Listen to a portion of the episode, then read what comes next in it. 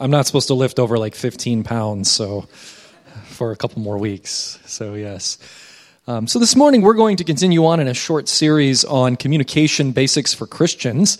Uh, I couldn't resist CBC, you know, for Christians, the other CBC. Um, I find things like that funny. I know that's probably not funny to anyone else, but that's my weird sense of humor, right? And um, this morning we're going to talk about getting the log out of our eye. And I want to encourage you this morning, if you have a Bible, to go to Matthew chapter 7. We're going to read that to start off with. Uh, Matthew chapter 7. There's also an outline in your newsletter this morning uh, to follow along with. So, Matthew chapter 7, we'll be doing there. But before we do that, I want to just share a funny story uh, from a guy that uh, he's obviously had a bit of issue lately, but uh, Garrison Keillor, this is an old story. He said, Meanwhile, the sermon ended, and Pastor Ingqvist talks about this brother in Lutheran church launched into prayer. Clarence tried to tear the check quietly out of the checkbook. This is why I believe in electronic giving. There's no worse sound in the sanctuary, he said, than a check ripping. Although, from a pastor's perspective, well, whatever. At the prayer's end, as they said the Lord's Prayer, he eased the check out, and when Elmer passed the basket, Clarence laid the check folded neatly in half in the basket. He bowed his head and suddenly realized that he'd written it for $3,000. He had written it with his eyes averted, and he knew that he had written 4000 on the short line and 4000 on the long line, or 300, sorry. Could a man sneak downstairs after church and find the deacons, counting the collection, and say, Fellows, there's been a mistake. I gave more than I really wanted to. He now felt fully alive for the first time all day and terrifically awake. He had given all he had in the checking account and a little more. Garrison Keillor, the collection. This Pentecost, as we look at these things, I hope you are fully awake terrifyingly awake this morning. We need to learn to live with others. And I preached this short series not only to you, but to myself last Sunday. You can find it online as well. We began to talk about the power of the tongue and some ideas that Scripture speaks about, the power of our words, that they do contain spiritual power that alter and, and can change things, or as God's call to Jeremiah said, to uproot uh, to plant and to tear down, to, to these things that, that our tongue has power. And so often in a church, we shoot off our mouth and we forget. And we, we read through James as well, where James talks about the tongue being as a fire. And uh, that we need to learn that this, this, this is something that has power in it. And what are we doing here at Pilgrim Church in terms of what we do with our words? And as we work towards the desire to see God renew and revive and to, and to give our church a new sense of mission for a new season of life in Him, we have to be careful because the enemy works not simply out there in spiritual forces of wickedness, as Paul talks about, but also right here on the tip of our tongues. That spiritual warfare also is in each one of our hearts. And so, how are we using our tongues? How are we using our words? Jesus, of course, speaks about this as well. And so let's read Matthew 7, and then we're going to get into some application pieces here, some real practical stuff this morning on Pentecost and Victoria Day weekend. In Matthew 7, uh, we're going to start in verse, let me double check, make sure I'm following. Yeah, Matthew 7, we'll start with verses 1 and go through, uh, go through at least verse 6 there. He says, Do not judge, so that you will not be judged. For by the standard you judge, you will be judged. That ought to just freeze most of us right in our feet right there, and we could have a whole a prayer meeting around this concept. By the standard you judge, you will be judged. Let that sink in. And the measure you use will be the measure you receive. I read that and I just want to repent right there. and then he says this why do you see the speck in your brother's eye, but fail to see the beam of wood in your own? Or how can you say to your brother, and he means brothers and sisters in this context, leave me, let me remove that speck from your eye while there's a beam in your own eye? You hypocrites!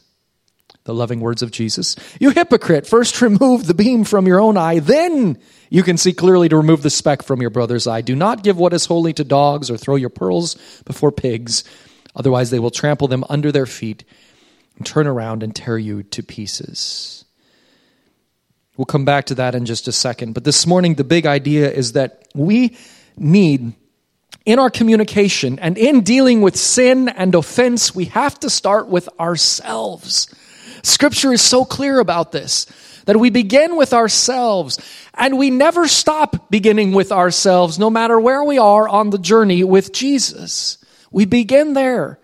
Now, of course, he's saying there is a place to engage with brokenness. There is a place to speak truth in love, but he's giving us some guidelines about what that truth in love, so important modifier there, speaking the truth in love, some ways to actually approach that and do that practically. If we want to have authentic community in the church versus artificial community, we have to be willing to engage we have to be willing to engage and go deeper. That's why home churches, home groups are so important and why the devil fights us tooth and nail to do things where we get smaller than the large gathering on Sunday. Why there's always a wall to push through and it's often more than once, many times over and over because in those places the potential for the dynamic loosing and binding power of the kingdom in our individual lives and community can happen in a way that is just so important for freedom. So, this, this idea of moving into authentic community requires that we really deal with offense and we understand conflict and we begin to think and use our words differently than we've been trained by our default family settings, by our default cultural settings, by our default settings in the world. But that we really see that the scripture is speaking that there are different ways to engage. And it's weird that sometimes you can go through church and it never really registers that Jesus is actually teaching that we steward conflicts, that we see conflicts as an opportunity and not as something to avoid, but to engage differently as citizens of the kingdom of God and to demonstrate that to the world around us. This is dynamite stuff. And we have to look at it and we have to engage it uh, if we just kind of sort of flip over and say, yeah, yeah, yeah, that's there and move on, Pastor, we miss the fact that this is about transforming how we do life as humans. This is the teachings of Jesus Christ, who has come and made claims universally on all people everywhere, all times, forward and backwards in history from his life on earth. And this is different than the default settings of the world and our cultures that we are given. And so we want to dig into that a little more this morning. Would you pray with me and we'll move forward? Father, thank you for your word, the living word that you have sent, the Lord Jesus Christ, the writings of the prophets, the apostles we have as the written word. And thank you, Holy Spirit, for the one that illuminates the word to us and brings it again and again across time and culture and generations to apply it in our day. So come and illuminate the proclamation this morning of the word and the teaching portion therein.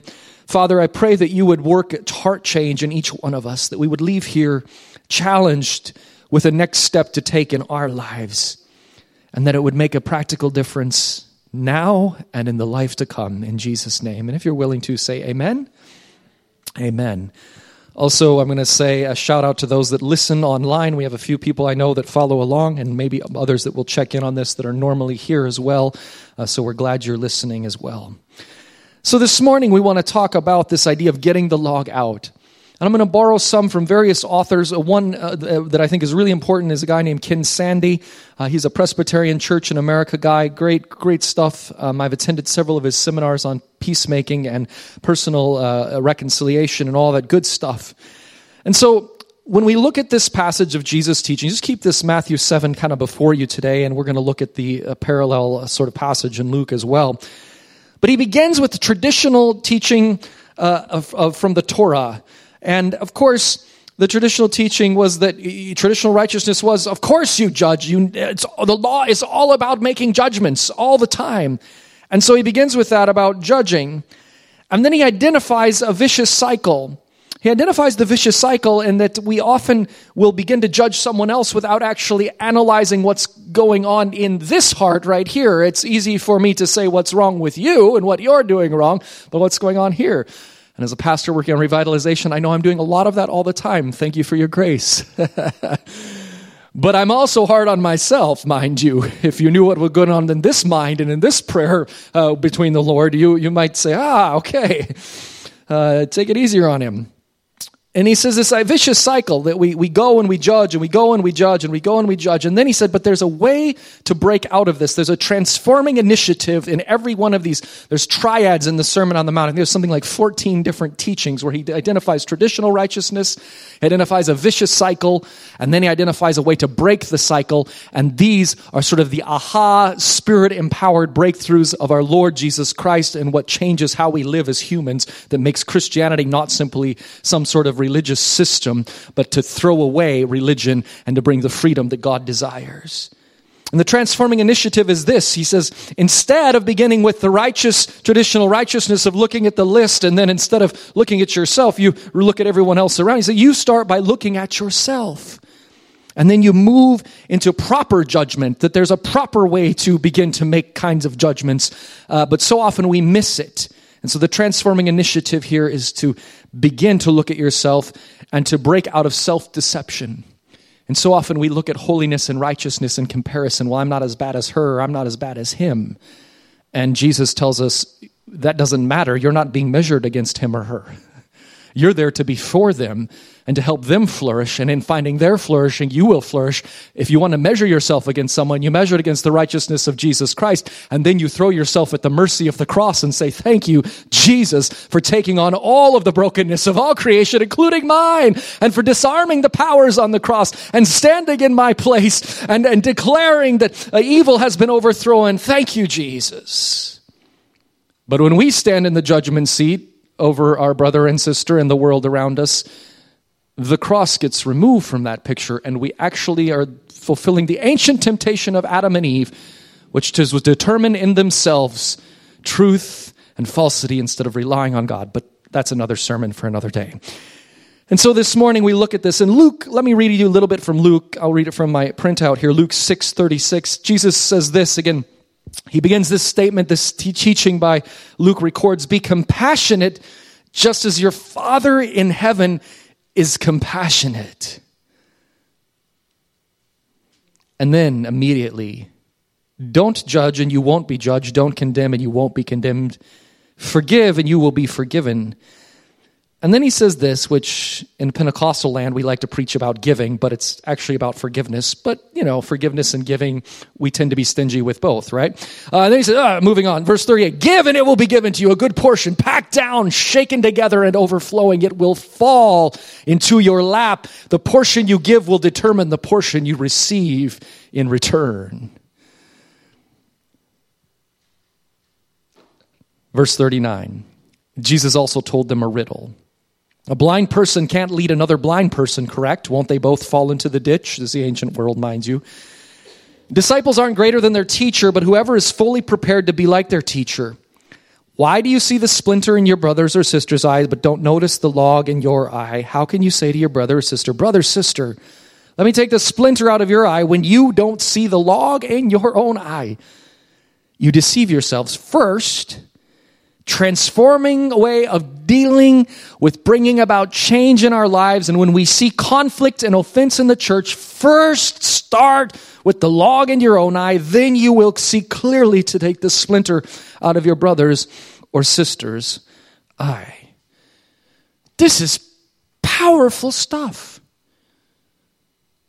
If you talk about things in the world and often our corporate cultures and our, our, our different thing that we see in advertising, and we, we I mean, companies go out of their way to deny uh, anything. They don't want to pay a dime. They don't want to put, I mean, they try to deny any involvement, and yet we're told as followers of Jesus Christ that we are not to be that way, and yet we see it that everything we do is perfect, and everything we do is fine, and everything, and yet the radical claim of Christianity is that you are deeply broken, but you are more deeply loved than you know it. But we try to act in reverse. We deny the brokenness, and so we don't experience the transforming love. And yet, Jesus is standing with arms wide open saying, Hey, come to me. The only thing I require is honesty. And even that, step at a time. My grace is sufficient. while you're yet sinners, I died for you. Wow. So, how then should we act towards one another if we've received such a great grace? And this is what he's teaching us practically. Before, mind you, before his crucifixion, the disciples hadn't yet experienced that, and he's teaching them these principles, these Oh, principle is such a dulling word. It's, it's a life changing, radical, mysterious way of living. These ways of being in the world. Ken Sande gives us some interesting teaching, and I'm just going to touch on part of it this morning quickly. He says, when we deal with conflict, there are four G's that we will explore. He uses G to sort of start off each sentence. Number one is that in every conflict, 1 Corinthians 10:31 says whatever you do whatever you do do it all for the glory of God. So so the first thing in any situation where we're experiencing tension and conflict is how can God be glorified through this? Last time you had a fight with a friend or a spouse, did you think about how can God be glorified through this? Or were you taking tallies and tolls and comebacks? Jesus shaped my thoughts before I opened my mouth. How can God get glory in this situation? How can I please and honor God in this situation? The second G that Ken identifies is get the log out of your own eye. Matthew 5, 755, you hypocrite, first take the plank out of your own eye. We just read another translation calls it a plank. There was a uh, hard Christian band, metalish Christian band back in the day that was called Plankeye. That's just a bit of trivia there. But anyway, you hypocrite, first take the plank out of your eye, and then you will see clearly. Get the log out. We'll talk more about that in just a second. And then what we're not getting to this morning, but we will sometime in the future here at Pilgrim, is gently restore. Galatians 6 1. Paul says this so beautifully. Galatians 6 1. I'm going to read it because it's so worth it. He says this Brothers and sisters, if anyone is caught in a sin, you who live by the Spirit, by the way, by saying that, he's sort of implying that there's a bunch of people always in the church that are living out of the broken part of their nature more than by the Spirit, and yet maybe they're not aware of that, but he's saying, You who live by the Spirit should restore that person gently. Oh, gently restore that person. He's saying when we see someone caught in a sin, we don't get out our Bible and a tar and the feathers, the biggest Bible you happen to have, electronic device will not do because you will not hit accordingly with proper strength and smack the person up, back, and over. He says, if anyone's caught in a sin, gently restore them. Gently, would you say gently? I have a bit of the Mennonite, I'm, I'm a mix of things, but I certainly have Mennonite background in my family. And Mennonites felt that they came a long way when Christians stopped because they protested Christians killing Christians over doctrine. Yay, Mennonites. But then they kind of went back fully into the idea of shunning and shaming and passive aggressive behavior. I've noticed Canadian Baptists sometimes have some overlaps with Mennonites. I don't know how that happened, but um, I think, yes, there was a breakthrough in thou shalt not kill and actually applying it. Yay. But it needed to keep going, mind you. and this idea of gently restoring is important. And then he tells us why. If you can't get it from just an altruistic picture of Jesus and a picture of the cross and the death and resurrection and the power of the blood and all of that, he said, eh, eh, Paul says this in Galatians 1 6, the last half, part B, he says, But watch yourselves or you also may be tempted because next time it may be you, buddy or sister. Gently restore because you want to be treated this way as well, yes? Gently restore. How can I lovingly serve others? Lovingly serve someone by helping them take responsibility for their contribution to this conflict. And sometimes we need help owning our part, whether it's sinful or just simply broken or influenced by sin, we might say. How can I help someone own their part in it in a gentle way? Now, there is a time there's a time when there's such a level of brokenness in someone's behavior in a church where the elders of the church do need to do harsh discipline. If someone is doing something that's destroying covenant relationship or hurting other people's covenant relationship, I think that reaches that level. But very few things in the church actually reach that level. We're talking about most of the stuff that goes on day in and day out. And then the fourth G, if you're still with me this morning, is go and be reconciled. Would you say it with me? Go and be reconciled. And we're going to dig into that another time, but Matthew 5 speaks to this again, another part of the Sermon on the Mount earlier. Leave your gift at the altar. if your brother has an offense against you, go and be reconciled to that person, then come offer your gift. And of course, he's speaking in terms of the, the temple service before, obviously, Christianity uh, was launched by his resurrection and Pentecost. But the, still, the principle is there of you pause everything. Stop doing your fake worship.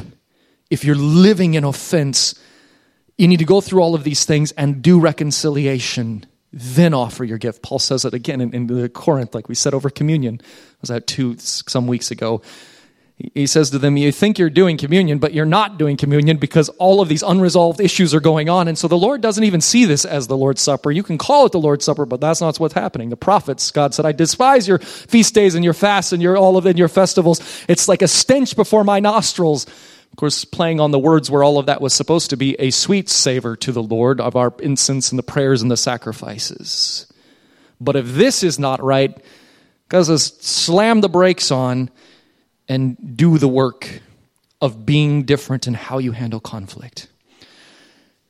James puts it this way, and I, just want to read this and then a few more application pieces. James 3 18, he says this Peacemakers who sow in peace reap a harvest of righteousness.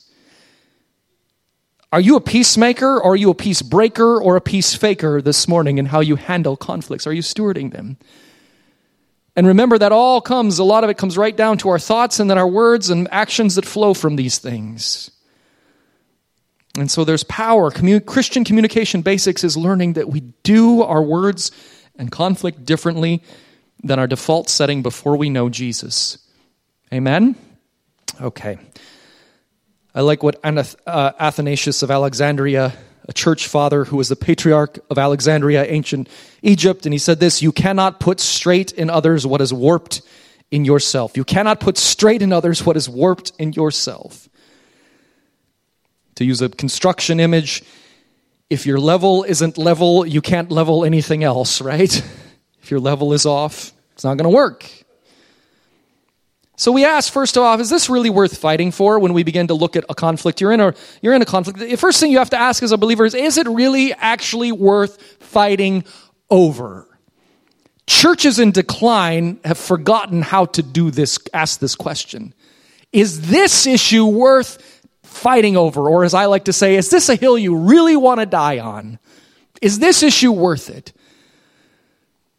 And it doesn't have to be just in the church, but in our personal lives. We've forgotten the grid of the mission of God and why we're called to be, who we're called to be, to come alive in Jesus and to help others come alive in Him, to turn from the brokenness of sin and destruction and dehumanization, and to help people come alive in the love of Jesus. And that is the, the unchanging, timeless message. But then when it comes to methods and means, we need to be infinitely flexible as we see in the New Testament different approaches for different people in seasons and times. We see it even in New Testament times alone 2,000 years later. Am I dying on the wrong hill? Is this worth fighting over? When you're angry, you know that you can tell if it's worth fighting over and if you can overlook it or not by how it affects you. Now, whenever you're upset about something, the first thing, how can I glorify God in this? And then, is it worth fighting over? Is it worth actually engaging? Or do I need to be able to, can I release this to the Lord? There are so many things where he says elsewhere in New Testament, love covers a multitude of sins. If it's love and you can truly overlook it, then overlook it for the love of Jesus and all that he's given us. Overlook it.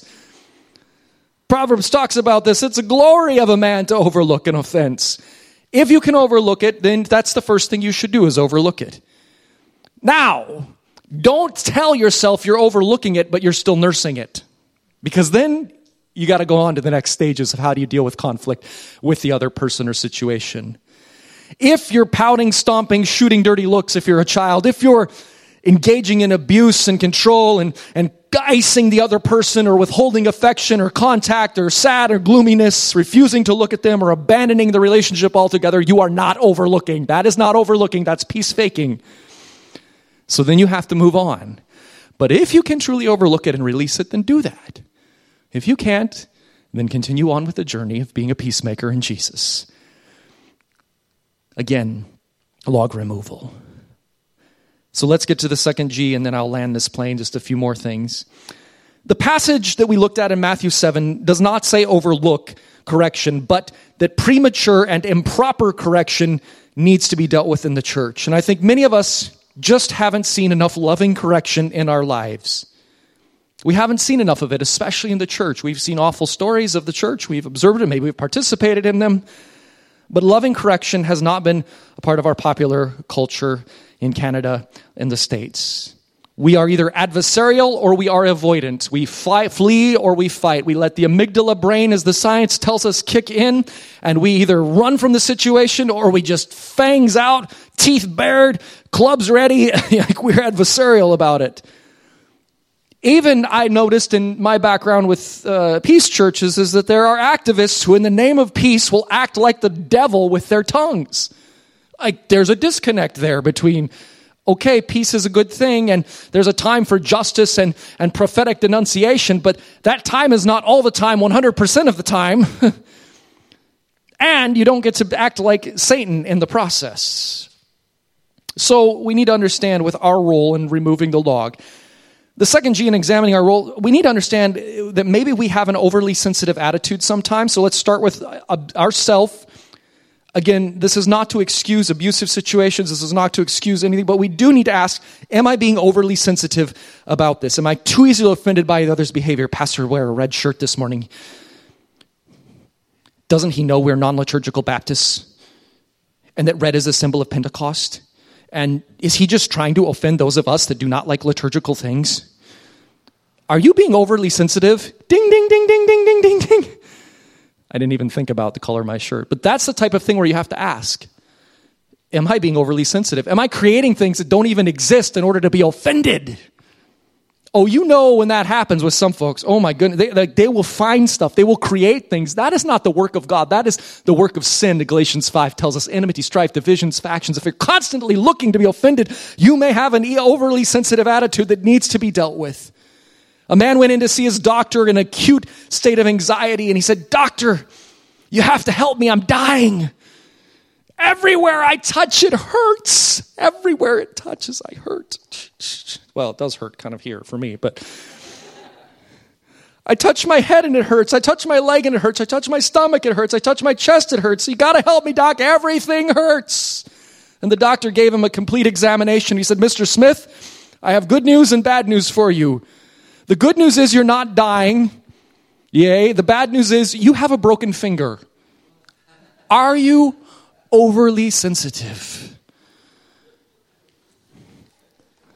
Like, it's, it's, let it go through. Okay, all right. You may have contributed to the conflict through your own sinful behavior, is the second thing to consider.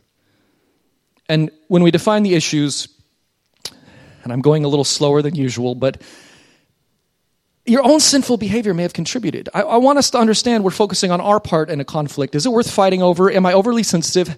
And the other thing to ask is, how have I contributed through my own sinful behavior? I'm not perfect. I make mistakes. I say that as a pastor. I am not one of those old school pastors that's like all shined up and shiny show and got to live on a pedestal somewhere. Like, I am in this thing with you folks. I am in a teaching office. I'm here to point you to Jesus. I'm here to equip you, but I am not here to replace Jesus in any way, shape, or form. You follow me as I follow Christ. And sometimes I'm not always following him, right? Because I'm in process too. Now, you need to be following more than not if you're going to be in the ministry, if you look at Titus and 1 Timothy. But the point is, is that we make mistakes. We have our own sinful parts in any conflict. Are we being honest about them? And that takes vulnerability and risk that the other person is not there yet. But as the old sort of percentage rule says, when you come into a conflict and it's 80% them, like 80% they're doing stuff that needs to be called out and dealt with in, in, in a kingdom way, but needs to be named. But you got 20%. Sometimes we do this weird little math thing in our mind. We say, well, if they are 80% and I'm only 20%, if I subtract 20 from 80, that means that 100% of the problem is theirs and zero is mine. Look at that magical thinking right there. That's not kingdom thinking, though. You still have to own your 20%, 100%. All of it in kingdom thinking. Magnify your 20%. See your sins, Matthew 7, as a log, even if in the calculus of the world it's 20%. See your sins as a log and see theirs as a speck. Minimize theirs, magnify yours, and then you will enter the conflict like Jesus desires you in order to change the ways of the world and to put on Christ when you enter into conflict situations and change the dynamics. And the power of the Holy Spirit can enter into that place, and God can receive glory. But, but, but, but, but, but, I know it's hard. And your flesh. And let me tell you, we become masters at doing that math. It's 80% theirs, 20% mine. So if I take 20 from 80, it's 100% theirs. No, no, no, no, no. That doesn't help you actually see creative things happen and new life burst forth. That's why we get in these weird arguments about justice and offense in our culture because we are unwilling to own our peace. And yes, that can be used sometimes and misappropriated, but if there's honesty and you're engaging in the relationship, then you actually can move forward. If you're using that as a ploy to run from engagement, then yes, it can be misused. But living in a constant state of offense and a constant state of minimizing doesn't help us move forward. The idea of killing and destroying the other side doesn't bring us to new justice. You cannot kill your way verbally or through all kinds of other means to peace. All it does is it creates cycles of payback and retribution. And if you look at the Middle East, it goes back forever and ever and ever. Jesus' teachings were radical. When Christians try to be peacemakers, that's when you begin to see glimmers of hope in places like Palestine and, and Christians in Israel that are willing to engage across the cultures but not enough people. Would to God that the church, we would take this up. So, finally, what do you need to do? You need to be beyond these identifying your behaviors. You identify your aspects of it, but then you define the issues. What are the issues? What are the material issues? When we say material issues, we're talking about property, money, rights, responsibilities. What are the material issues in this conflict? Property, right, money, rights, responsibilities. And then what are the personal issues? What's going on between us? Our attitudes, our feelings that result from how we've been treating one another. You've got to name these. Again, start by magnifying yours, though, when you're engaging this with someone. And you may need a third party, depending on how long this thing has gone on. I got to read you one more story, and then we'll finish with these issues and takeouts. Several years ago, Millard Fuller, many years ago, in fact, of Habitat, formerly of Habitat for Humanity, addressed the National Press Club on public radio. And he recalled a workshop at the Pittsburgh Theological Seminary with 200 pastors in attendance. And the assembled pastors, Millard Fuller, who founded that they build homes across the world for people in poverty and, and in different places socioeconomically to help people and, and, and new refugees. I've been involved in building those houses. In fact, he said, with 200 pastors in attendance, and the assembled pastors quickly pointed towards greed and selfishness is the reason the church never had enough money to assist others creatively. And the Millard then asked the seemingly innocent question Is it possible for a person to build a house so large that it's sinful in the eyes of God? Raise your hand if you think so. All 200 pastors' hands shot up in the air. Too large. That's sinful in the eyes of God. Raise your hand if you think so. Okay, said Millard. Then can you tell me exactly what size, I mean the precise square footage a certain house becomes sinful to occupy. Silence from all the pastors. you could hear a pin drop. Finally, a quiet voice spoke up from the back of the room, must have been Canadian. When it's bigger than mine. He's doing the opposite Instead of magnifying his own stuff, he's minimizing it and saying, when it's bigger than mine, oh dear Lord. How are you dealing with material issues? How are you dealing with personal issues? How are you approaching them? I'm upset about your lying to me. She's stubborn and unreasonable. I don't like the way he always criticizes me. I'm sure he's trying to cheat me. So, can we overlook them or not? If we can't, then we begin to define the issues and we engage. Again, this is talking about our part in it and we move on. I'm going to need to land the plane because I think my sickness is slowing me down or my recovery is slowing me down. There's more things we can say about how to overlook an offense. But let me end by asking these, these things. Uh, how we respond, we need to, we've talked about dealing with offense. If we can't overlook it, then we need to engage. And some are, what are our roles in it? But, but I want to add one more thing and then let you out. One of the things you can do in dealing with offenses is checking your attitude. And I've already said this a little bit, but let me tease it out a little more. Our attitudes that may be overly sensitive or obsessing or dwelling on what others have done keep us from the peacemaking, active decisions that he calls us to, whether overlooking or engaging.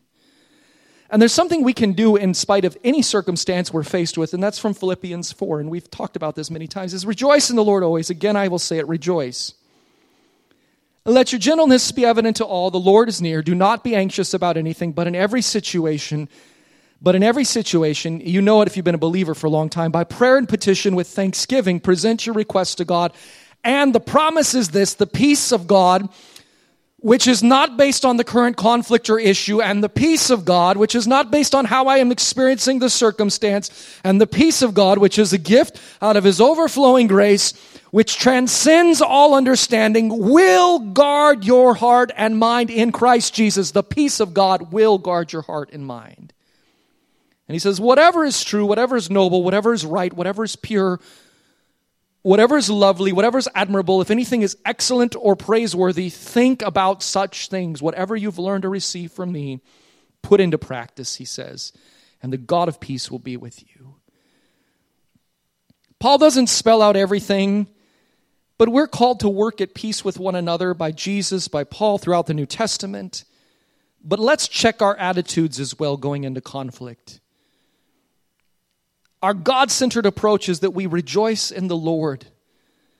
There's a devil at work that wants to destroy relationships. He doesn't want us to see the unchanging character of God in our life. He doesn't want us to think and act like the Lord. Let your gentleness be evident. Replace anxiety with prayer. He says, see things as they really are. Instead of focusing on the negative characteristics of that person, focus on the positives. I don't like that pastor. He doesn't tuck his shirts in and he wore sandals last Sunday. But I think he loves Jesus. No, I know he loves Jesus based on what I can tell.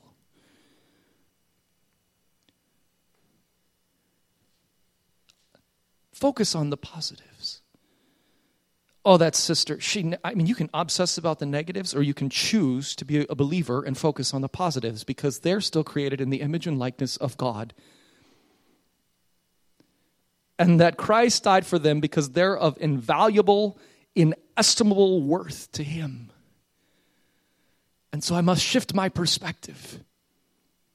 Even of the most vilest offender, I must shift my perspective. That doesn't mean we don't talk about boundaries and restitution, but, it, but in approaching conflict and dealing with it, I have to keep in my mind sort of the overarching theme and they were created in the image and likeness of God. I don't know what's happened to them over their life to get them where they are, the way they are today, but I know that God desires that this is not their final state and that he loves them and wants to redeem and to change and to change and to bring about new life even in them.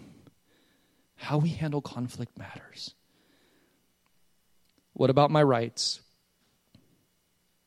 Yes, we'll talk about rights not in this 3 weeks series, but Will exercising my rights honor God by showing the power of the gospel in my life? If they will, then exercise them. I like how Paul was flexible about it with his Roman citizenship.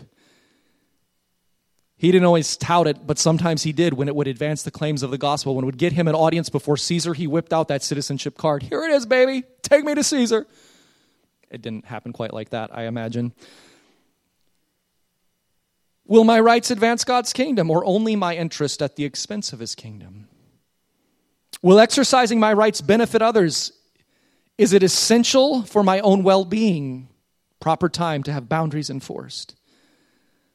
But stewardship never means preserving everything you have. But I love the pews, I will die for them. I'm quoting someone in this church, shall not name their name. Stewardship never means preserving everything you have. Refusing to lay down rights that's a silly example, but there's real more bigger things.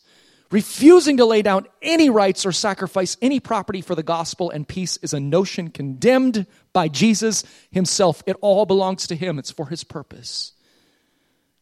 We want to gain maximum return for his kingdom here as pilgrim people. Yes, we want to protect ourselves and rights from wasteful sacrifices, but it also means willing to expend them willingly on spiritually profitable ventures. Seed must be sacrificed to reap a crop. Stand with me this morning. Let's pray as we wrap up this second part of the series. Matthew 7 Do not judge, so you will not be judged. By the standard you judge, you will be judged. In the measure you use, it will be the measure you receive. Why do you seek the speck in your brother's eye, but fail to see the beam in your own? Transforming initiative. How can you say to your brother, Let me remove it? Well, there's still a beam in yours. You hypocrite. First, first remove the beam from your own eye, then you can see clearly. Magnify your own sins, and then you can begin to attack the other things. Let me pray, and then we'll worship and head out. Father, we have been wrestling with Christian, communi- Christian basic communication. And last Sunday we talked about the power of words, that they do have authority, limited, semi autonomous, but real authority that we need to name and we need to own, both for blessing and for prophetic words of building, encouraging, and sometimes the task of naming sin. We're to do these things in love. And today we talk more about this idea of the log in our own eye that we have to start with ourselves, really glorify God, and then turn and say, okay, where am I in this whole thing?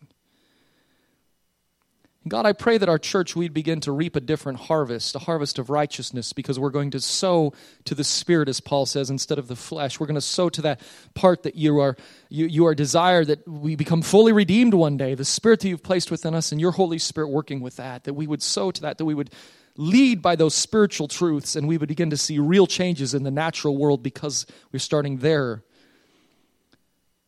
And Lord, I pray today that you'd continue that work in this body that we begin to people who are speaking life, and even on the day of Pentecost, we remember that your Spirit wants to inspire words for even more creative works that go beyond just naturally aligning ourselves with you, but even the supernatural work of your Spirit that produces things that go beyond, that multiply the power of your kingdom. And so, Lord, continue that work in our midst. Thank you for this holiday long weekend here in Canada where we can just relax as well.